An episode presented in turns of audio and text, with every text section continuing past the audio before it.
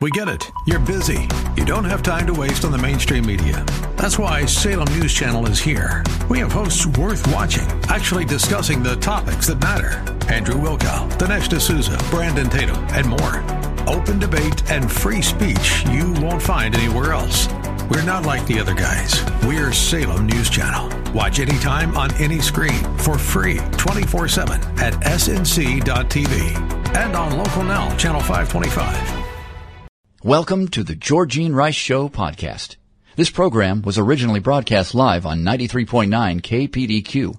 We hope you enjoy the show. Welcome to the Georgine Rice Show. This is not Georgine. She is actually in Guatemala and uh, she is doing a project with Food for the Poor, which is actually very exciting. Love to be there with her. She will be returning on Monday and this is Pastor Rich Jones. I'm the pastor at Calvary Chapel Worship Center in Hillsboro, and I'm in the studios today with Pastor Matthew Dodd. He is uh, an associate with us there at Calvary Chapel Hillsboro. Matthew, great to be with you. Glad you're here. Blessing me. to be with you. Great to have this opportunity to uh, speak and talk about what God is doing in Israel today. Yeah, and I'm I, and I love just sitting here in these studios and uh, sitting in this a chair that Georgine sits in and and blesses this whole community. She's been a faithful, faithful servant of the Lord here on the radio for so many years and dear friend and I am so thankful for her and grateful for the opportunity. What a blessing she is in our life and our ministry. She's spoken at our church many times and uh, blessed many of us. And she's got an amazing voice. Led worship too. Led worship. Anyway, Georgine, we love you. Thank you for this opportunity. But today we're here in the studios and, and we're talking. I want to talk about Israel and I want to talk about the significance of Israel in the future, specifically in regards to the unfolding of prophecy of Scripture. And Matthew, I know this is something that's near and dear to your heart. And uh, in fact, Matthew and I had the opportunity to go to Israel together uh, February, March of last year. That was your first time? It was an amazing trip. You know, it was one of those bucket list Right. items for me, and it was so amazing to actually see, you know, what I've read about, and it just made it come alive. You know, it was Yeah. like the difference between watching TV in black and white, and now you have vivid color, and Yeah. all of a sudden you get the feel and the taste and just the sense of of the history, but Mm-hmm. The idea of what God's going to do in the future. It really was overwhelming. What were some of the, the, the things that really stood out as highlights for you? Because I know a lot of people listening would love to go to Israel. And uh, it's, it's on the bucket list, I think, of a lot of Christians. I want to go there. I want to see, uh, you know, the place where Jesus walked and the, the Mediterranean and, and uh, the Sea of Galilee and, and Jerusalem and, you know, the Dead Sea and Masada. And, I mean, there's just so many things. What really stood out for you when you visited? You know, the one thing that I mean, there's many. I mean, obviously going to the Garden Tomb, Yeah. uh, going to Golgotha, but to stand on the Mount of Olives Mhm. and then look Right. towards that gate where Jesus is going to return. mm-hmm. For me, that was just overwhelming. Mm-hmm. I, I couldn't take my eyes off of that gate and, Mhm. and the reality of this is where Jesus is going to come back. Right. Because so much of, of Christianity oftentimes is just looking back to what he did when he died on the cross and was Mhm. resurrected, which praise God for all of that. But then to Mhm. know that he's coming back again, and this is where he's going to touch down, Mm-hmm. and and everything changes from that moment forward. For me, I, I took picture after picture after picture, uh, different angles because it was just so overwhelming to realize this is where it's all going to happen Mhm. in the future. And really setting the stage for that when we go to Israel. In fact, we're actually planning on taking a, a group of folks to Israel this September. And uh, looking forward to it. We're going to have a large group of people, but it's so exciting to see people's faces light up when they see the Bible come to life. The, the the the the significance begins to really dawn on them of what they are seeing. That's exciting for me to think about going again this fall with that group. But one of the iconic places is the Mount of Olives, which many people know is immediately to the east of Jerusalem. So when Jesus was entering Jerusalem, that, that great triumphant entry that we, we celebrate every Palm Sunday, he was descending down, and as you descend down the that side of the Mount of Olives, there's Jerusalem, right? It just lays out before you in this beautiful, beautiful unfolding scene, especially if you do it in the morning, you know, when the morning light is just coming uh, uh, across the, your, your shoulder right onto the city, lighting it up from that same view. Jesus watched, saw Jerusalem, the brilliance of that light shining on the temple that would have been Solomon's temple, right? The beauty of what he saw was magnificent. But it tells us he stopped. As he's descending, he stopped, looked out of Jerusalem, and began to weep. Mm. Actually, it was the, the scripture describes it as a deep weeping, like a like the, the the the very core is being rocked Oh, Jerusalem, Jerusalem, how I long to gather you, as a hen would gather her chicks under her wings, but you would not have it. And then he lays forth this prophecy Not one stone will be left upon another. The city will be left to you desolate, for you did not know the time of your visitation. Hmm. Weeping as he declares this prophecy. And as we know, of course, that was fulfilled in 70 AD when the city was destroyed by the Romans. Indeed, that temple was destroyed, pushed off the Temple Mount. When you go to Jerusalem, we actually see those stones pushed off the Temple Mount. On, on the southern end, particularly, there's a great pile of these stones. And uh, so that place, that, that side of the mountain where Jesus descended, is right there before us. And then you look across the Kidron Valley, of course, to see the Temple Mount and that gate, which is the Golden Gate, sometimes called the Eastern Gate. But it's interesting because uh, uh, history, in history, uh, some of Islam, Muslims, built a, a cemetery, grave. Suleiman. There. Mm-hmm. Uh, and why? Thinking to thwart the the the prophecy of God that the Messiah, the long awaited Messiah, would come, step foot on the Mount of Olives. This is, of course, from Zechariah, and would descend and would enter in Jer- Jerusalem through the eastern gate, the Golden Gate. And uh, so when you're seeing it there with all that cemetery in front, you know, they put it there thinking that no holy man would walk through a, a Sealed a up the gate so there's no access. Sealed up the gate. And yet, you know from prophecy, that scripture tells us in Zechariah that when he sets foot on the Mount of Olives, it splits in two, and the way is opened.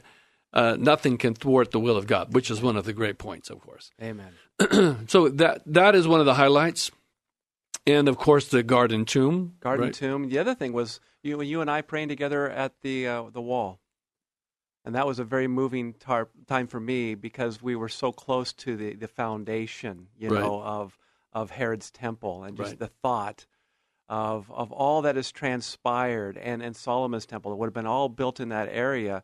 It was very very moving for me just uh, that sense of touching history. But here's the key it is history, but it's prophecy. Because what we understand from Scripture, and this is what I want to get into today on this program, is that Israel will be the center of the unfolding of prophetic events, and Jerusalem will be the center in particular. It will be the epicenter of prophecy coming, Jerusalem itself. That's why it's so important that we as believers understand history and we understand prophecy, and Israel is in the center of all of that. If we don't understand that, then we as Christians, I think, do great error because Jesus told us to watch and be ready and to be watch for the signs of the times. And that's one of the things I would like to do uh, as well as we dive into this program is what are those signs that we should be watching for and what are we seeing today? And then let's take a look at what's unfolding in the nations of the world as they relate to that prophecy. We're going to take a break in a few, right now. We're going to come back in a few moments and let's dive into this. I'm excited that, that the people listening to this program are going to have an insight and an understanding of the significance of what is happening prophetically. It, prophecy is unfolding before our eyes. These are important days. These are critical days. I think everyone listening can sense this world is changing. Something is on the move. We need to understand that. We're going to take a break. We're going to dive into this today. So glad that you're here. We'll be back in just a few moments. You're listening to the Georgine Rice Show podcast. It's aired on 93.9 KPDQ. Welcome back.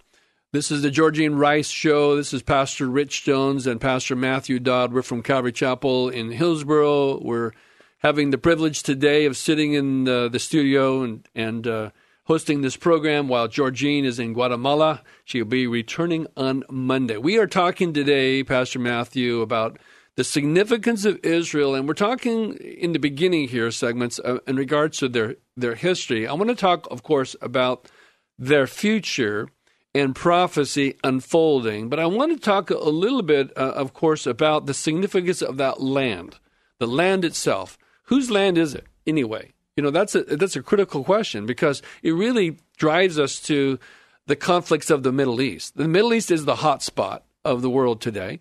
And I think it's very important for listeners to understand why. Why is the Middle East the hot spot? Well, primarily because Israel, the land that Israel stands on, is a land that many claim to be their own. The Palestinian Arabs, and I think it's important at some point in this program to talk about what does that mean when we use the phrase Palestinian Arabs. What exactly does that mean? Who are Palestinians? But their claim, of course, is that this is our land. And they would say, look, we were in this land for, for hundreds, if not thousands of years before Israel ever got here. So why does Israel make a prior claim to that? And I think you have to look at Genesis 12 and Genesis 15. Those Mm-hmm. are your two key passages. In Genesis 12, uh, verses uh, 1 through 3, the Lord said to Abraham, Go forth from your country and from your relatives and from your father's house to the land which I will show you, and I will make you a great nation, and I will bless you and make your name great, and you shall be a blessing, and I will bless those who bless you, and the one who curses you I will curse.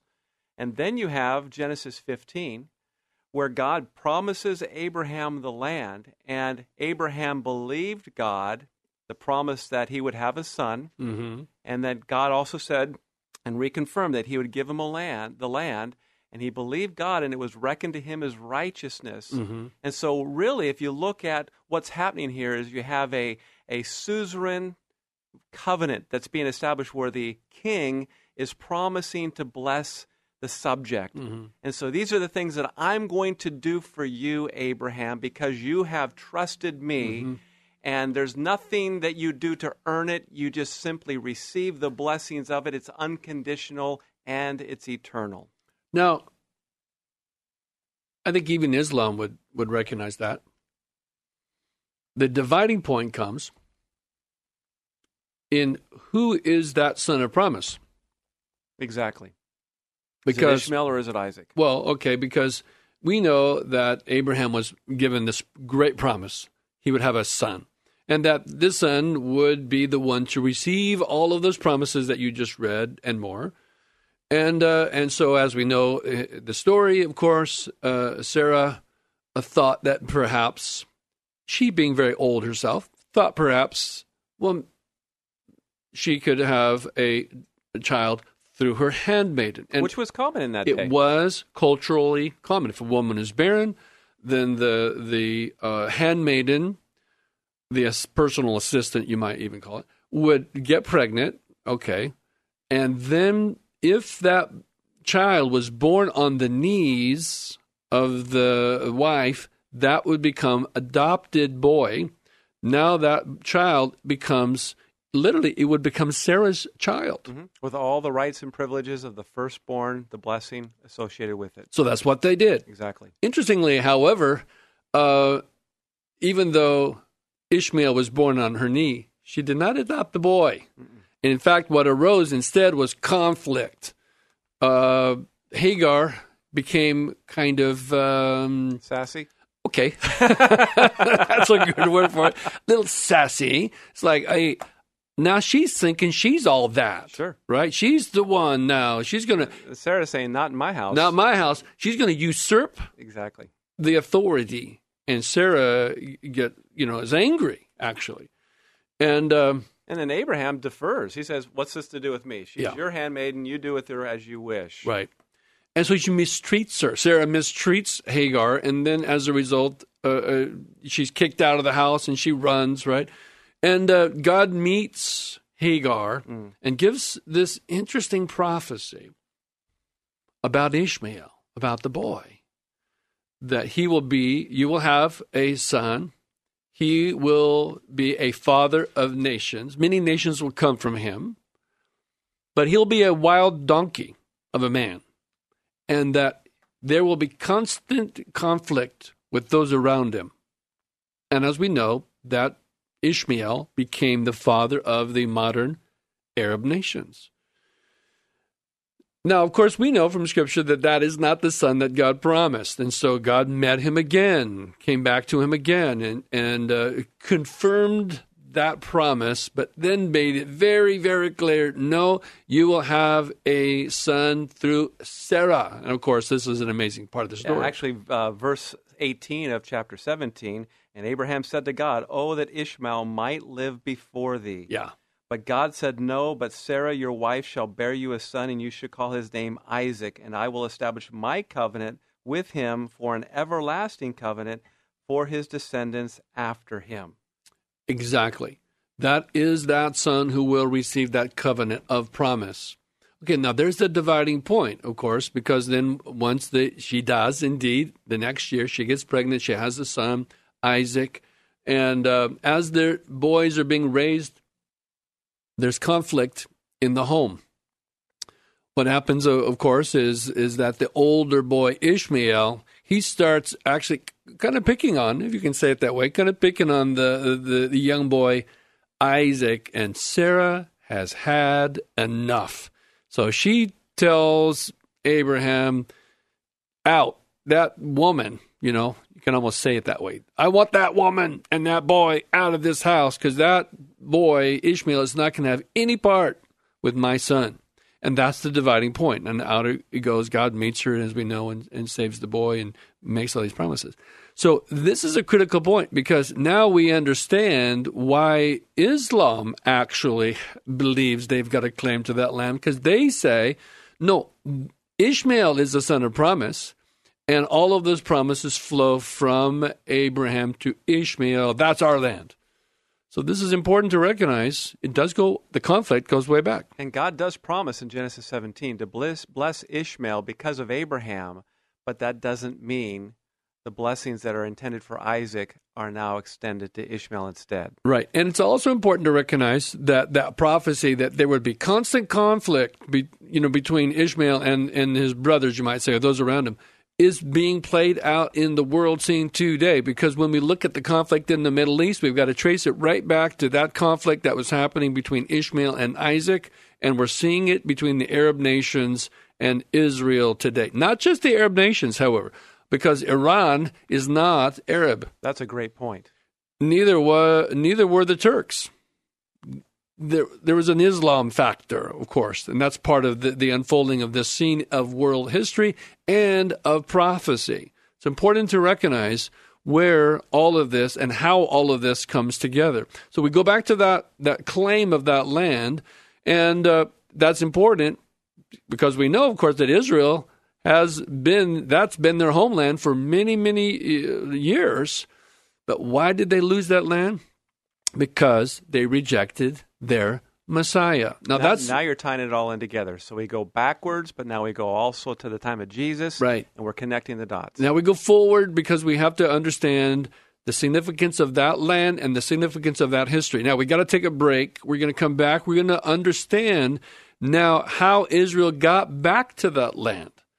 And, and the significance of that for prophecy is really key because it gives us a lot of things. Explanation about the modern Palestinian problem, which we must understand, and the unfolding of prophecy in regards to Israel in the future. We're going to take a break. We're going to come back in just a few moments, and we're going to dive into this again.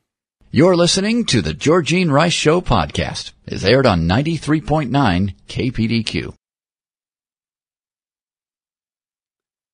We are back. Welcome to the Georgine Rice Show. Georgine is out today, and uh, this is Pastor Rich Jones and Pastor Matthew Dodd. We work together at Calvary Chapel Hillsboro.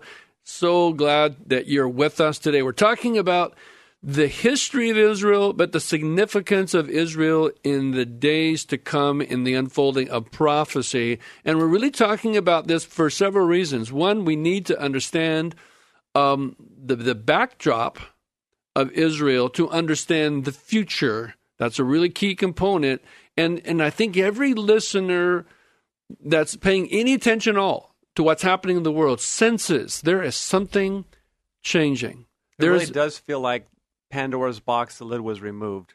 Things are just accelerating at a pace. That's right. That I've never seen before. And many others are commenting the same way. There is a storm cloud on the horizon and everyone senses it's increasing. There's a danger, an increasing danger. We are in the midst of spiritual warfare, but we're talking about spiritual warfare of such dynamic. We're talking about the nations of the world.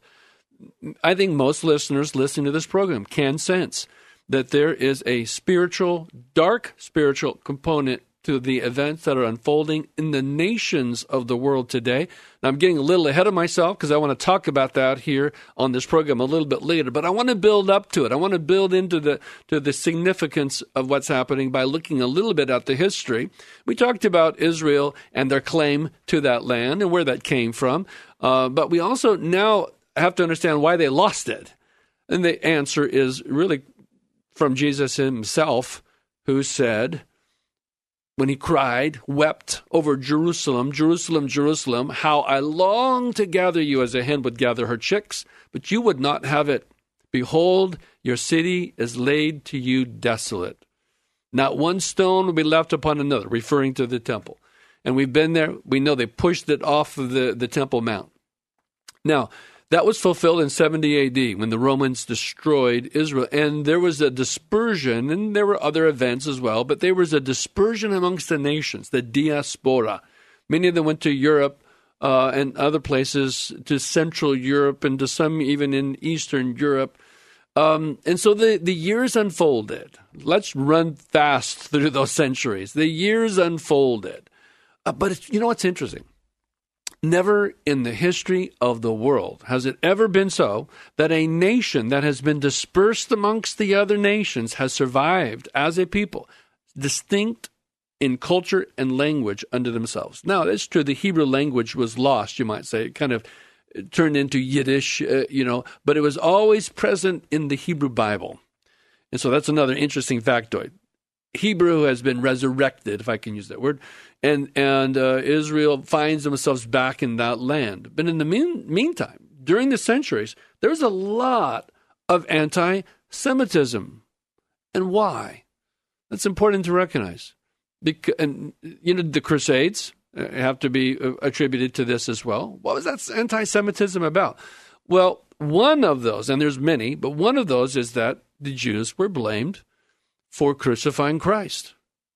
Well, they did say, "Let His blood be on us and on our children," and so they would take that. Who's they? Um, the Jews. Oh, the Jewish leaders, Jesus. right? Right. When Pontius Pilate. When in front of Pontius Pilate, His So, blood be upon us. words, Yes. Right.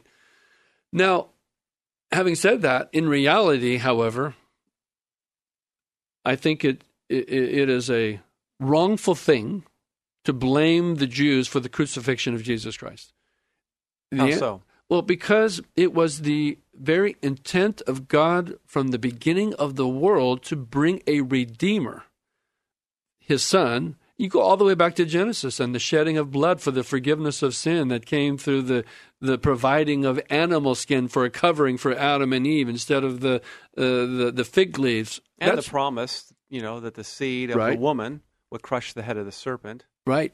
I mean, you could you could run through all of the scriptures: Genesis, Exodus, Leviticus, uh, Numbers. All of this points towards a redeemer and the the blood of the atonement, the blood of that sacrifice. So, all of that was for a reason, for the sin of man. In other words, what I'm trying to say is, rather than blame the Jews for the crucifixion of Jesus, in reality, all of us. It's on all of us. It's our sin. He died for the sins of the world. And so to blame the Jews is really to foment anti Semitism and is not correct. And you do see that within uh, certain segments of the Christian population, this idea of, well, since the Jews rejected Jesus and Mhm. crucified him, the church now replaces Israel and inherits all the blessings that were given to Israel instead. Thus, And re- replacement theology. Replacement theology, and therefore we have justification for discarding the Jews Oh, or, think- or being quiet with regards to any ill treatment towards the Jews, So- even from the church. You and I, of course, are not in that camp of replacement theology. Exactly. We both believe that the promises made to Israel are eternal promises and that he will return at the end of the age and all Israel will be saved, which is what Paul said in the book of Romans. You have to also fulfill 2 Samuel 7, where God made a promise to David that there would be one that would be from Right. his line that would reign on the throne forever, and it would be an eternal reigning Right. on the throne of David. So, so very, very fascinating. That is yet to be fulfilled. right. And that's why we look forward to also the coming of Jesus Christ. And, uh, and of course, Jews today still look for their Messiah. There is still eyes to, to watch. You know, and it's very, very interesting because you and I, when we were in uh, when we were in Israel this last year, we had the opportunity to go to the home of a Jewish rabbi and have dinner with other pastors were present as well. Well, what an opportunity! You don't get an opportunity to sit with a Jewish rabbi, you know, and ask questions from the Christian perspective very often. And uh, so, one of the Yeah, we had a questions. Sabbath dinner. Was wonderful. Oh, Sabbath dinner and the blessing as they blessed their kids. I mean, it really was wonderful. But uh, what was interesting is that again, opportunity ask questions. One of the uh, pastors asked the question, "You don't, uh, you don't believe that Jesus is the Messiah? Is that right?" Well, that's he said, "Yeah, that's right." Why? The pastor asked, "Why do you believe Jesus is not the Messiah?" And his answer was actually very interesting and fairly insightful. And his answer was because the scriptures say that when the Jewish Messiah comes, he will defeat the enemies of Israel. This Jesus did not do. Which led to your question from Isaiah 53. But it is an interesting question because that is, in fact, where the disciples themselves got off track. Mm-hmm. Because the disciples, many of them believed that, in fact, Jesus, okay, Jesus is the Messiah.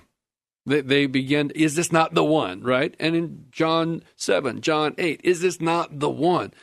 And uh, the disciples, believing that he was the one, then believed he's going to overthrow Rome, right? And then uh, the two sons of thunder, James and John. Uh, yeah, when you come into your kingdom, permit us to sit on the right and to the left, right? What what kingdom are they thinking? The earthly kingdom. Jesus is going to overthrow Rome. Uh, Peter thought this as well.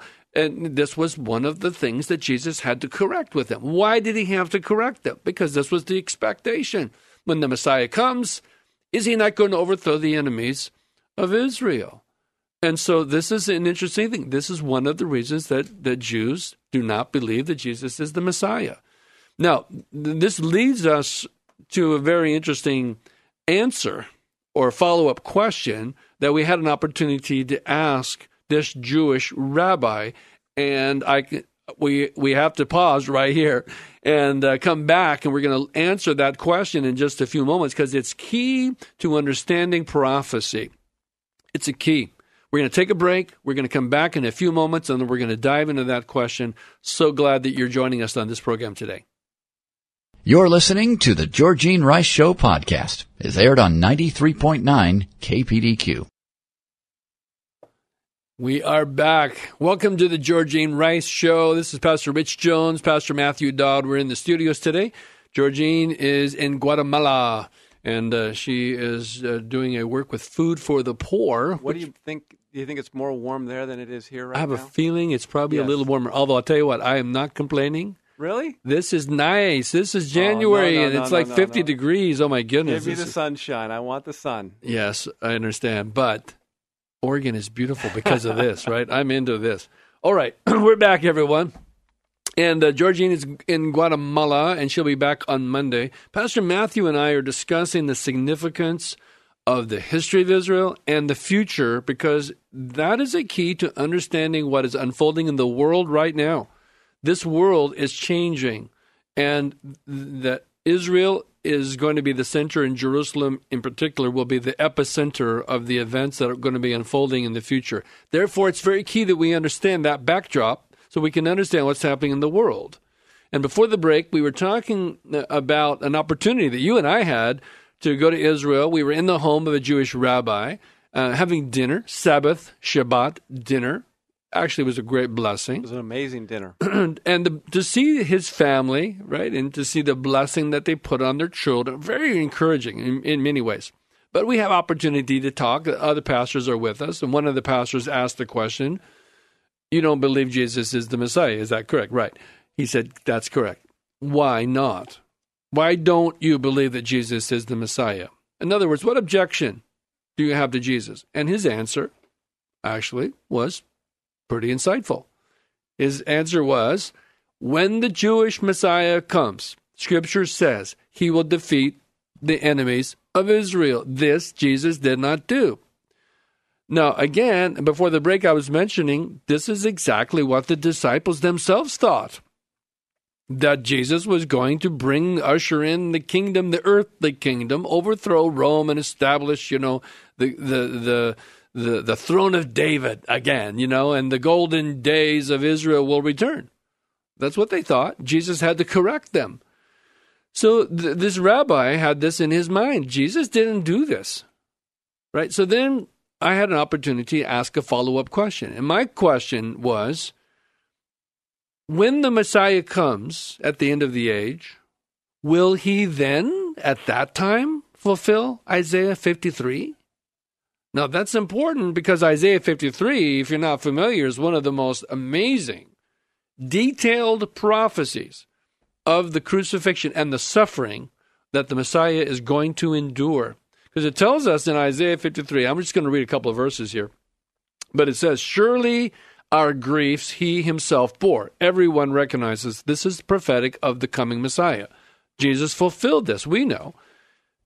Surely our griefs he himself bore, and our sorrows he carried. Yet we ourselves esteemed him stricken, smitten of God, and afflicted. He was pierced through for our transgressions. He was crushed for our iniquities. The chastening for our well being fell upon him, and by his scourging we are healed scourging. Will he then at that time fulfill Isaiah 53? And the, the rabbi thought a long time. I'm telling you. In fact, what, it was quite the pregnant pause on that one. that was that was a long, and no one was going to stop him from thinking. No, but you know, you could feel the tension in the room because that was a zinger of a question. Yeah. Yet his answer once again was insightful in terms of their way of justifying Jesus not being Israel's Messiah. His answer to the question was, I don't know. Or perhaps there are two Messiahs, one that would die and one that would be victorious.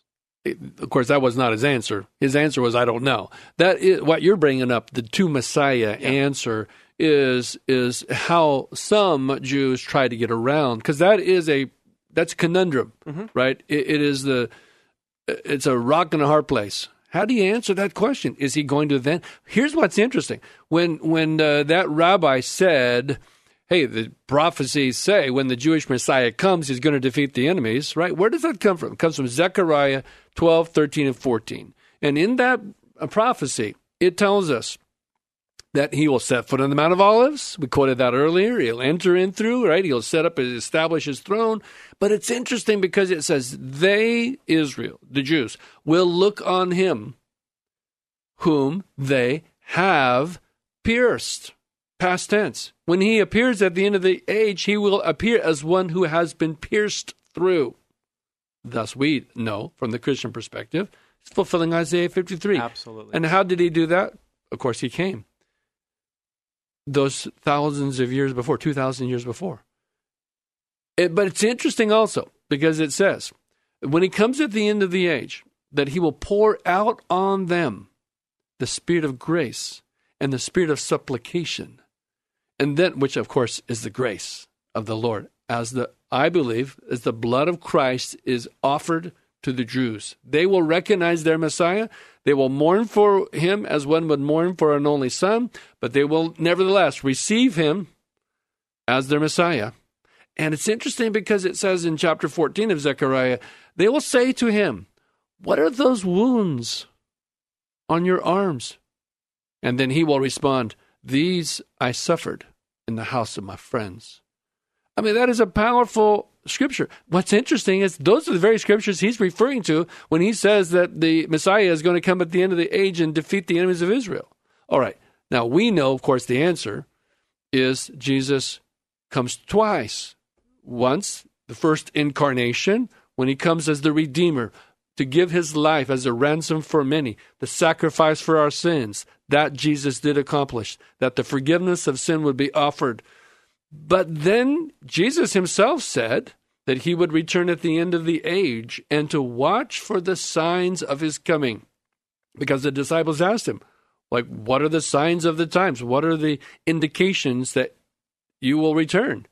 Thus, Matthew 24, Matthew 25, very key to prophecy. And that's why I want us to understand the significance of Israel in the latter days. God's not finished with Israel. Now, did they reject the Messiah? Yes, they did. They rejected their Messiah. They did. But God's not finished with Israel because we know that at the end of the age, he returns to Israel because he's not finished. And he presents himself as the one that they have indeed pierced. So then, just to clarify, the church does not replace Israel. Right. The promises that were given to Abraham in Genesis 12 right and 15 17 reaffirmed in 22 right. all stand right as unconditional eternal promises mm-hmm. and as a result that's why paul says that god's not done with israel yet in, in the book of romans well and one of those promises he gave to abraham is that all the nations of the earth will be blessed yes right through abraham thus really through the son of promise transferred down through the ages, through this through the son of David, then Jesus, the Messiah, is going to fulfill that promise. He does, in fact, bless the nations because the gospel is the greatest blessing this earth has ever known. Through the seed, singular of Abraham, the nations, Gentiles That's and right. Jews will be blessed. That's right. So he returns. God's not finished with Israel. God is going to fulfill those promises. He is fulfilling, but will fulfill. Therefore, we need to recognize the significance of Israel in the land today. Their presence in that land becomes very significant in regards to the unfolding of prophecy. Now, we need to understand some of the history of how they got there. We're going to take a break. We're going to come back to that because we also need to understand then the history of the modern Palestinian problem, the conflicts in the Middle East are all connected to this. All right, we're going to take a break. We're going to come back and we're going to discuss then the modern history and the conflict in the Middle East and how that relates. We're going to come back. We're going to take a break. We'll be back in just a few moments. You're listening to the Georgine Rice Show podcast. It's aired on 93.9 KPDQ. We are back. Welcome to the Georgine Rice Show. This is Pastor Rich Jones and Pastor Matthew Dodd. We are pastors at Calvary Chapel Worship Center in Hillsboro. We have the privilege today of sitting in for Georgine Rice. She is in Guatemala and uh, she's doing a project with Food for the Poor, which I think is awesome. And she'll be back on Monday. We're talking today about the the significance of Israel in regards to the unfolding of events in the future. Now, why is that so important? Because I think we have to recognize that we are seeing prophecy unfolding before our very eyes. There is a spiritual unfolding in the nations that we're seeing right now. I think most Christians with any discernment can sense there is something changing in the world. There's a storm cloud on the horizon. There's a spiritual warfare that's being built now. So I want to talk a little bit. Just before the break, we were talking uh, about when Jesus returns at the end of the age and presents himself to Israel. Because Israel, God is not finished with Israel. Let's talk now about the modern day Israel, the significance of their being in that land, which I think is amazing. Again, it's never happened in the history of the world that a people that have been dispersed and displaced from their land can actually return, rebuild uh, with their original language and, and their history and their culture intact. Never happened in the history of the world. Not at all. And I think it is very, very fascinating. Remember, as you mentioned earlier in the other segments, that with the end times, the focus is going to be Israel. It's That's going right. to be Jerusalem. It's going to be the preparation of Israel for the coming of the king. That's right. And I found it interesting when I was going to Dallas Theological Seminary that one of my professors, Dwight Pentecost, made it very, very clear if we do not have a physical presence of Israel, then God's a liar because he didn't keep his word. Good point.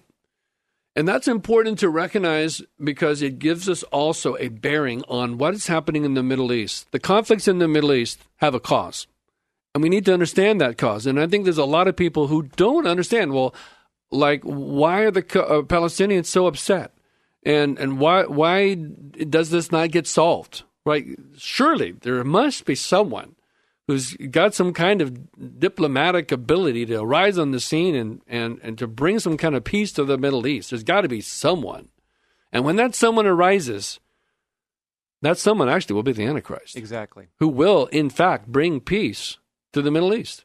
Because the scripture tells us that he, the coming Antichrist, will actually make a covenant. And we're ta- talking here about prophecies of Daniel, will make a covenant with Israel between Israel and the nations of the world to be covenant of peace. And we know that that is a seven year covenant looking at uh, um, Daniel prophecies again. But that Antichrist will betray Israel three and a half years, the midpoint of that. Israel will be betrayed. The Antichrist will take the temple, because we believe that a new temple will be built in Jerusalem. He will overtake the temple and even set up an image of himself there to be worshiped and recognized. What an affront, what an offense, and all hell will break loose. Exactly. Now, how do we get here then? I mean, we going back then to the establishment of Israel as a nation. Right. Uh, what were the steps as you see them historically that brought us to this place? Well, of course, we have to think about World War II. But let's go back before that. World War II, of course, and the Holocaust was key to the, the forming of the nation. But it goes back before that. Let's go back even before World War One, Because there was an, an arising of anti Semitism in Europe and in Eastern Europe. Russia, actually. There was a tremendous amount of persecution in Would you Russia. say at that time maybe more in Russia than in other parts of Europe? Well, it's interesting because you actually there were both. But what would happen is um, there was a tremendous anti-Semitism in Europe, and uh, then it got better under Napoleon. Interestingly enough, Napoleon is one of the ones who led uh, a, a, a a drive, you might say, to bring freedoms and rights back to the Jews in, in Europe. Um, as as as in Western Europe, Israel is gaining rights. In Eastern Europe and in Russia, uh, they were losing their rights. It was getting worse and worse. Well, anyway, this anti Semitism in Eastern Europe, but also in Western Europe, was increasing to the point that Jews were wanting to escape. The, of course, tremendous amount of persecution brings a desire to to to uh, get out of that. And so many of the Jews were leaving Russia in that time. They were going to United States, frankly, New York City, um, Chicago, some of the key centers of uh, of Jewish immigration. Um, they went to Holy Land. There started to be something that would arise in the hearts of Jews around the world. Is it possible? Is it time for us to go back? Now, at the time, uh, it was overseen, you might say, the power in that area was the Turks, the Turkish Empire. And uh, so this arising of, of Jews, and they, and they actually started an organization to to to facilitate people immigrating to that land, and uh, there became this faintest faintest dream: could we actually have our own nation again? But it was a distant dream. For most of them, it was just, can we just go back? Can we just find a land again? Was the land flowing with milk and honey at that time? What was the landscape like, and and who were the people that were primarily living there at the time? So, of course, there were Arabs living there, um, controlled by the Turks, which are not Arabs; they're from modern day Turkey, and um, so the Did it thrive under their leadership? so no, uh, there's there's not much agriculture Was it more of a wasteland in many ways? Except for Jerusalem. Jerusalem was uh, a center. And interestingly, during that time, the majority of the population of Jerusalem, Jews, not Arabs, Jews, right? So they they started to to to move to immigrate, and uh, so one of the things that they decided to do was to uh, build little communities, a kibbutz, which is is like a collective farming uh, sort of thing and um, really in many ways socialism. Okay, now that that's important. In many ways, it was socialism. But they started building the kibbutz, and, and immigration started coming in. They started buying land. They're a, a uniquely Jewish approach. We're going to just buy it, right? We're just buy acres and acres and hectares, and, and we're going to increase these kibbutz presence. And people started immigrating, trying to get out of the persecution. Well, as the population started to increase in waves, these waves are called aliyah uh, as Jews are immigrating. If a Jew makes immigration today, it's still called Aliyah. anyway, these waves of Jews would come in, and the, the Arabs started to get a little insecure about this. Hey, if this continues, this, this could end badly for us, right? But they didn't control it. The Turks controlled it, and they're not Arabs. And uh, so um, World War One comes. 1917 is pivotal. 1917, by the way, was the year, of course, of the Russian Revolution, um, which was not good for the Jews either, long term. But it was also a time when things started to change in in in Israel, and uh, so now British takes over because they defeat the Turks. The British now have control over this, and under the back in those days, it, it was called the League of Nations. Today, we have the United Nations. Back then, they had the League of Nations. Under that authority, it's called the British Mandate, they had control. Now they're trying to balance this conflict that's starting to arise. The Arabs are starting to feel tremendous amount of, of concern over these rising Jewish population. Now there's actually riots.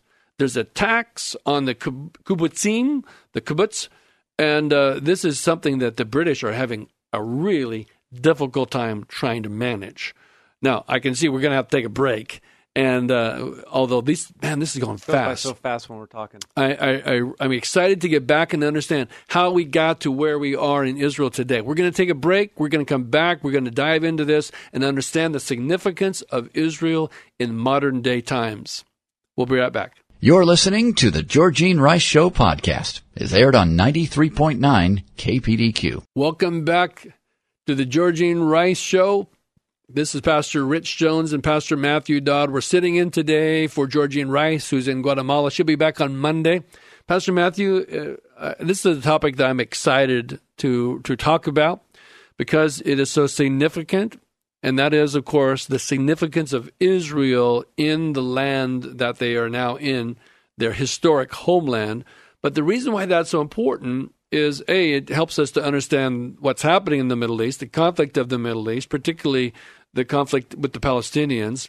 But it leads us to then the unfolding of prophecy, which I, which is what I want to get to here before we're finished. But I want to go back into how Israel became a nation, and I was I left off the last segment talking about that time after World War One when the British are now controlling this under what's called famously the British Mandate. And it's interesting because it was about this time that the, the British actually uh, indicated to Israel that they would like to see Israel have their own homeland. And this was a famous letter uh, written to Lord Rothschild, right, uh, by Balfour, which became known famously as the Balfour Declaration. We believe, you know, that it would be right and good for Israel to have their own homeland. Well, Israel really held on to this, of course. Well, it also concerned the Arabs. Uh, wait a minute, like this is our homeland. Of course, they did not own it. Remember, it was under the authority of the Turks. Now it's under the authority of the British. It was n- not a an Arab nation. had not been for hundreds and hundreds of years. So, the British mandate, the conflict arising between the Arabs and, and the, the, the Jews, and the British cannot control it. I mean, it just became untenable. Riots, attacks, terrorists, uh, it, they just could not control it. They were getting to the point where they were ready to throw up their hands, and literally that's what they did because they eventually uh, got to the point where they came to the United Nations that was formed and said, um, "We are done. Right? You're going to have to come up with a plan because as of May 15th, 1948, we're done, and we're we're just leaving. And if you don't do something, there'll just be a vacuum, and they can just fight it out. I mean that that was to the point it got to. Now, in the meantime." We had World War II and the Holocaust and the persecution uh, of the Jews, uh, amongst other persecutions, but primarily the Jews. Six million died. What a what a tragedy of, of humanity. And of course, now the nations are, are a little more sympathetic to the Jews, should they have their homeland. But the Arabs, of course, objected to this. So the United Nations came up with what famously known as the partition plan. And their idea was to partition the land known as Palestine at the time into separate areas areas for the Jews, areas for the Arabs, Palestinian Arabs. And uh, so Israel actually agreed. They accepted this this idea, this premise. You mean the Jews or, or uh, Israel? I'm sorry, what did okay, I say? You said Israel. The Jews. The Jews, okay. Accepted this plan Okay. of partition. The United Nations actually drew boundaries for that partition. The Jews would be here, the Arabs would be there. And uh, the Arabs outright, flat outright rejected it. Absolutely no. We want all of that land and we'll take nothing less. Absolute rejection. So, what Israel did, what the Jews did, was to take the opportunity and simply declare themselves a nation based on that partition plan. Those boundaries they would begin to recognize as their boundaries. Whether the Arabs recognized it or not, that was what they decided to do. So on May 14, 1948, Israel became a nation. They made that declaration. David Ben Gurion, you know, the first prime minister on the radio announced it. And uh, interestingly, our president of the United States at the time was Harry Truman, who had decided that the United Nations was going to be the first nation to recognize the state of Israel. And he told his staff, You awaken me, I don't care what time it is.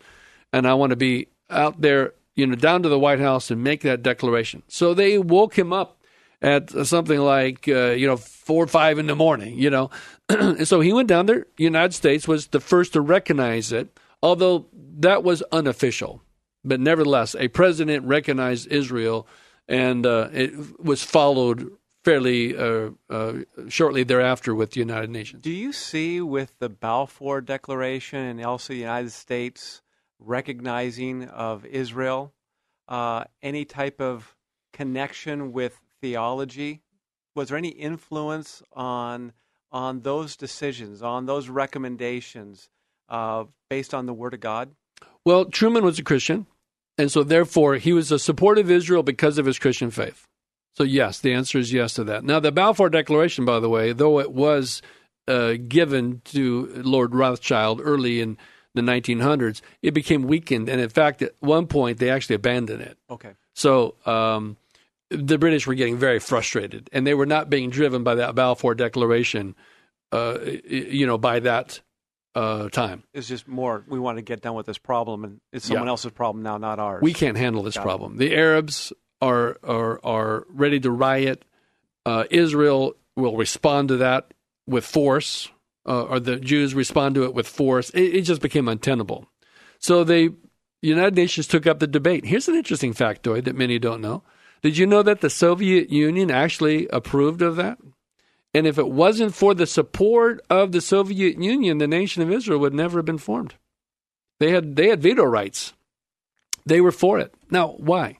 Well, because at the time there were a lot of these kibbutzim, the kibbutz, that were based on socialism, And so uh, the Soviet Union had in their mind, hey, maybe we have an opportunity to bring them into the socialistic circle, right? Well, it was shortly after the formation of Israel that they began to realize, oh, wait a minute, this is actually a democratic uh, a nation, and they're not going to come into the social socialistic uh, uh, circles, and so they actually did a turnabout.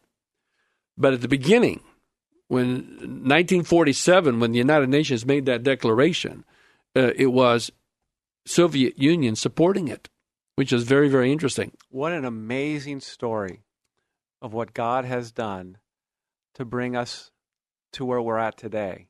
Amazing you, know, you story. think about what God has done, and God is not slow about His promises. That's right. He's faithful to His word. Those who put their hope in Him are never ever put to shame.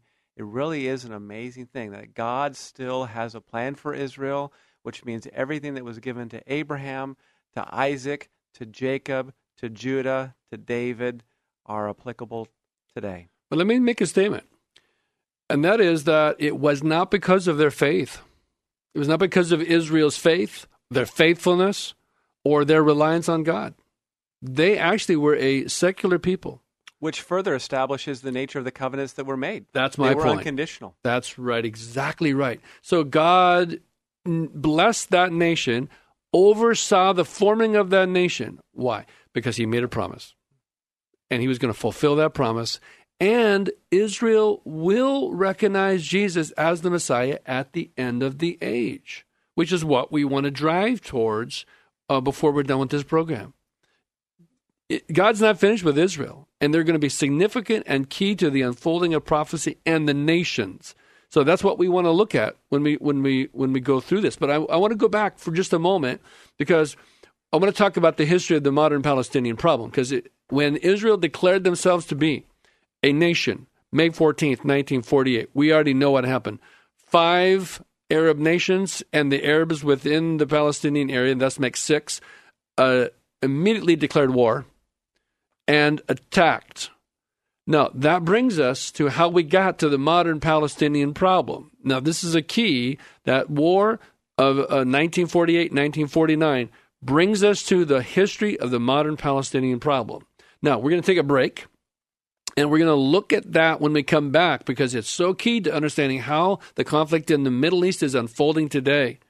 And that's really, really key for us. We're going to look at that. We're going to take a break. You're listening to the Georgine Rice Show.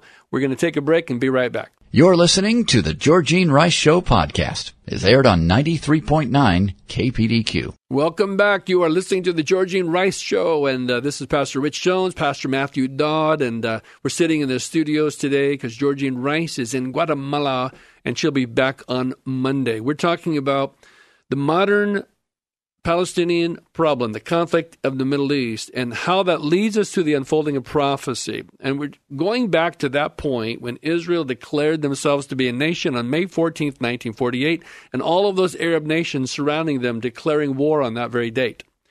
Now, here's something that's really key that we have to understand. When we think of the modern Palestinian problem, what are we really thinking about? Well, what we're primarily considering is the refugees are the refugees. The refugees that came out of the 1948 1949 war. All right, how did we get these refugees? Back in those days, it was about between seven and 800,000 living in these refugee camps. Uh, some were in the West Bank. When we say West Bank, we mean the West Bank of Jordan, very near to Jerusalem. Some of them went to the area of Gaza. That's along the Mediterranean in the south part. Uh, others went north into Syria, Lebanon. Those became the Palestinian refugees. Now, how do we get the refugees? Well, it was well anticipated by these Arab nations that Israel was going to recognize or declare themselves to be a nation based on the UN partition plan that the Arabs rejected. So, in preparation for the declaration of war, they then instructed Arabs that were living in, let's call it the war zone, those areas within Palestinian controlled, uh, excuse me, Israel Jewish controlled areas, where the fighting was going to be intense. The Arab nations instructed those Palestinian Arabs living in those areas to remove themselves. to go into these temporary camps. And the idea being it was only going to be a few weeks because once the Arab nations attack, they're going to defeat Israel. No one in their right mind thought for, any, for a moment that Israel would survive, let alone thrive and actually expand their borders. No one in their right mind thought It that. was five against one. How could they possibly win? Plus, all the Arabs uh, living uh, in that area were fighting. That makes six, really. Six armies. Let's call it that. No one in their right mind thought. So, therefore, this is just a temporary thing, just a few weeks. Once we defeat Israel, you can move back and you can have the land of the Jews that we just threw into the sea. That was their intent, by the way. It was not to control the area, it was annihilation. Now, let's make this clear. Their intent of that 1948 war was total annihilation. In fact, the, the Palestinian Arab leaders were saying, You think the Holocaust is bad? We will totally destroy So basically, them. we're going to finish the job. We will finish idea. what the uh, Germans started. So, these refugees, all right, thus the war began. And as I mentioned, no one in their right mind thought that Israel could survive. How did they survive? That is, that is an interesting question. How is it even possible th- that that these six armies could could be defeated? Now, this is an interesting thing. There are two primary reasons. Well, there's there's probably more. Let's call it three actually. Three primary reasons. Number one, because Israel knew they had no choice win or die. See now th- this is not the same choice the Arabs had. What what was the motive? Okay, what were the what was the motive of the Arab nations in attacking? Here's an important question: Was it to form an Arab nation? Was it to form an independent Palestinian Arab nation? No, it was not. Each one of those had the idea of expanding their own borders. Egypt wanted to make a bigger Egypt. Jordan wanted to make a bigger Jordan. Syria wanted to take the Golan Heights. Lebanon wanted to take the northern Sea of Galilee region. Each of them wanted to expand their borders. That wasn't to create a new Palestinian state. It's important to recognize the motive. So, Israel now, they need arms. They don't have an air force at all. They got a few small uh, airplanes and no pilots, none, no trained ones, and, uh, and and very few trained soldiers, no weapons, no ammunition. How is this going to work? Well, interesting developments. Number one, there were people in the United States buying uh, surplus planes and sneaking them out of the United States, uh, diverting them through other nations and bringing them back uh, through, and I think it was through Finland, uh, down into uh, Israel. Might have been Czechoslovakia, but anyway, bringing them down, buying them out, uh, and sneaking them out. That was one. But then they needed uh, ammunition and weapons. No nation would supply them. United States, United States, no. Soviet Union, no. No nation would supply them. How do they? How do they fight? They need weapons. They need ammunition. Answer: Czechoslovakia. Czechoslovakia knew what it was like. They were overrun by the Germans. They had a heart of compassion. They knew what it was like. They said, "Enough. We will supply them," and they supplied them. In fact, it's uh, been well stated: without Czechoslovakia, there would not be a nation of Israel today How would that have been possible with the Soviet Union? Because the Soviet Union was not wielding that same authority over them. If you remember, Soviet Union was actually for Israel at the time that they were formed. So the pivot happens a little bit later The on. pivot happens later. They actually tell Czechoslovakia, "You reverse that course. That's wrong."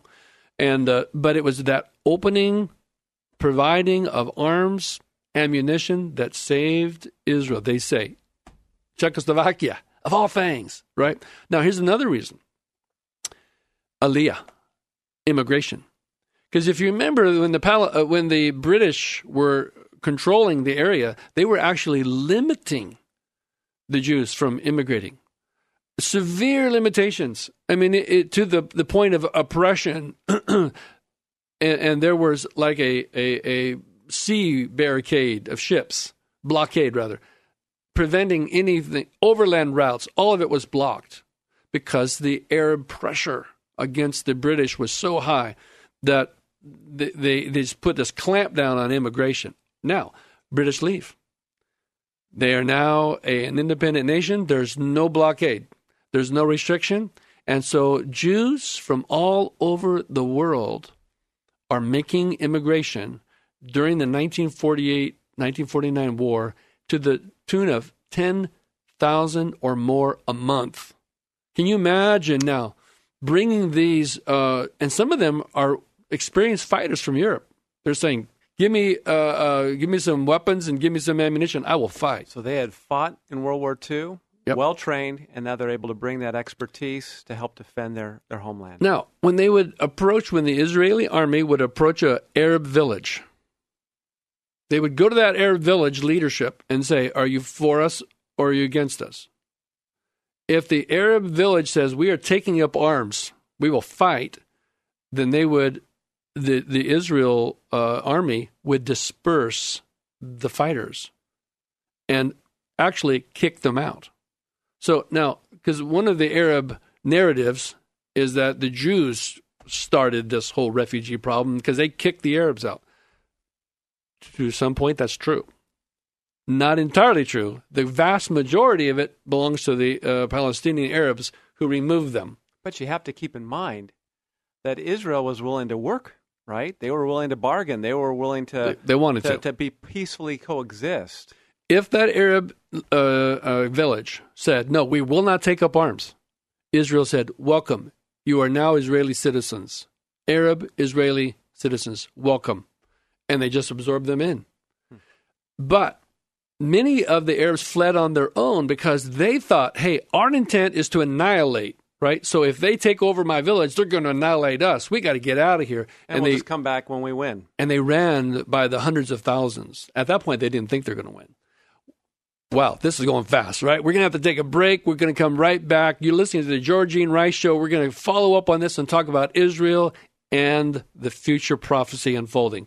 We'll be right back. Let's take a break. You're listening to the Georgene Rice Show podcast. It's aired on 93.9 KPDQ. Welcome back to the Georgene Rice Show. This is Pastor Rich Jones, Pastor Matthew Dodd. We're sitting in for Georgene Rice. She'll be back on Monday. And Pastor Matthew, this has been an absolute joy to sit in here to the studios with you today, talking about Israel. And we have one segment left here, and I want to wrap it all up. I've kind of left too much for the end here because there's so much more to cover. We need another two or three months to really cover this well, but um, uh, Georgene Rice won't let us do that. Well, they can always come with you to Israel. Oh, that would be awesome. Wouldn't we're, be great? We're going to Israel this September, and uh, I'm excited. We're going to be a, leading a big group, and uh, And if you don't mind, I'll I'll toot your horn here. Uh, you really do a great job in terms of integrating the landscape, the history, but also uh, the Bible and prophecy on those trips. And so, boy, thanks. they can always call the church office if they want more information. Sure. It'll be a valuable tour. Because if you want to go, I mean, it will be life changing. It will make the Bible come alive to you like nothing else. It, it is worth, what do they say, a year of seminary or something like that. Was for me. It is so amazing. Well, I want to wrap this up because I want to talk about how the modern Palestinian problem, which we were talking about before, how we got these refugees, and uh, that 700,000 refugees has grown into like 2.4 million today, by the way, financially supported by the UN. There's a whole lot I wish I could say on that. Another segment, we need talk about the support that happens for those Palestinian refugees. But all of that leads us to the conflict. How is this going to be solved? The answer is that the Antichrist actually will arise on the scene and he will do what no man has been able to do bring peace to the Middle East. How will he do that? He will make a covenant of peace with Israel and the nations. And we know from Daniel it's a seven year covenant. In other words, that's the duration of it, which defines the end tribulation period. He will betray Israel three and a half years into that covenant, take back the temple by which he allowed it to be built. We think that's part of the covenant, a peace that he makes the deal, in other words, the allowance of the temple to be built. He takes it back, betrays Israel, sets up an image of himself to be recognized and worshiped there, and all hell breaks loose. But that really is the excuse. The Antichrist knows what he's doing. He will know what he's doing. He knows what it would take to get Israel to fight because that's what he wants. And the reason he wants Israel to fight is so that he can bring in the armies from the north. The scripture describes there will be a massive army that will uh, encroach upon Israel and they will come through the north. Thus, the famous battle of Armageddon. In fact, when we go to Israel, we always go to Megiddo, where we can overlook the Jezreel Valley, and there we understand the battle will unfold. And there's been so many battles that have been fought there because it's a strategic location Mm-hmm. in terms of its relationship to Jerusalem. And if you're going to bring an army to attack uh, Jerusalem, because that's obviously what you have to do is to defeat Israel, is to defeat Jerusalem. You got to come down that valley, and it would bring you to the Jordan Valley. You would come down, and you would approach Jerusalem from that direction. and so now we look at see what's happening in the nations of the world. We understand the Antichrist then will lead this army that will come from the north. And uh, of course, we see the tensions that are rising in the world. We're seeing camps, you might say, of nations, Russia, and their intent in regards to Syria. What's happening in Syria is not to be overlooked. I think it's fascinating what, what's happened in Syria because it really sets the stage for the presence of Russia right on the northern border of Israel. They want Syria, right? They want that, that footprint. They want to have that possession. They want control of that area for exactly that right reason. And now, here's another interesting development in the world scene, which is the relationship between Russia and China and the animosity that is building between China and the United States, because you know, United States is the, the primary supporter of Israel in the world. And so now this animosity that's arising between China and the United States, the partnership that's arising between China and Russia becomes significant. And here's why because the scripture describes that when that army approaches uh, and attacks, it will be massive in the millions. Who in the earth today has an army of that size? Only one I know is China. Exactly. And that partnership then is going to be part of the fulfilling of that prophecy. The foothold of Syria is key. That's why that is so important for us to keep Then our you eyes. add Iran into the mix. right? Ancient Persia. Exactly. That's going to be, and we are seeing right now um, some tensions arising with Iran. Of course, we were there in Israel. We talked to some of the officers in the Israeli Defense Forces. Literally right on the border. Literally, they are right on the border. They were watching us. The enemy was watching us from their black Mercedes Benz, and Right. We were viewing their land as well. Now they are the we're talking of Hezbollah, right? So Iran is the primary backer of Hezbollah. Their presence is irrefutable. The IDF put out a interesting little graphic the other day. I don't know if you saw it or not, but it was put out by the IDF, right? And it was a map of the Middle East, and uh, it, it had these arrows pointing towards Iran, where Iran should be, and then it had over here where Iran is, hmm. over here in Syria. they don't belong there. This is Iran. That's where they should be. What are they doing in Syria? They're building up an army. They're building up weapons. They are preparing for this attack. So, in many ways, Iran becomes the catalyst, you might say, of the future unfolding of this conflict that will arise in the Middle East. What we're seeing in the nations, we have to understand in the backdrop of prophecy, because all of that will lead to the return of the Messiah. We talked about the Jewish rabbi and, and his, his, his comments. Israel today is still looking for their Messiah.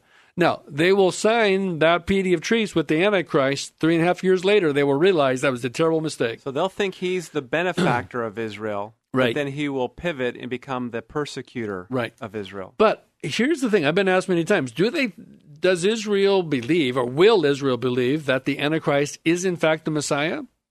Well, the Messiah is going to overthrow the nations that are against it. So he brings a covenant of peace. I don't myself believe that they think he's the Messiah. They don't, you know, oh, our great Jewish Messiah. I'm not even sure that he's going to be Jewish, honestly. Could well be Muslim.